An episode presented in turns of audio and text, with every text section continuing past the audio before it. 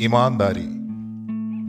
ईमानदारी एक अभिशाप है, जिसका वर्ण करते हैं हम स्वयं। जबकि इतिहास हज़ारों वर्षों से चेताता आया है कि ईमानदार चाहे जितना बड़ा हो, महान हो, कांटों की सेज और अंगारों की राह ही मिलती है उसे।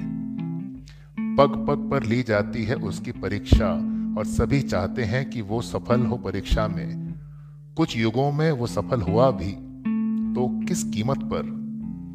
जबकि बेईमानों झूठों के साम्राज्य में सूरज तो क्या चंद्रमा भी नहीं डूबता। सारी कायनात इनकी जय जयकार करती, इनके लिए बिछाए जाते पलक पावड़े।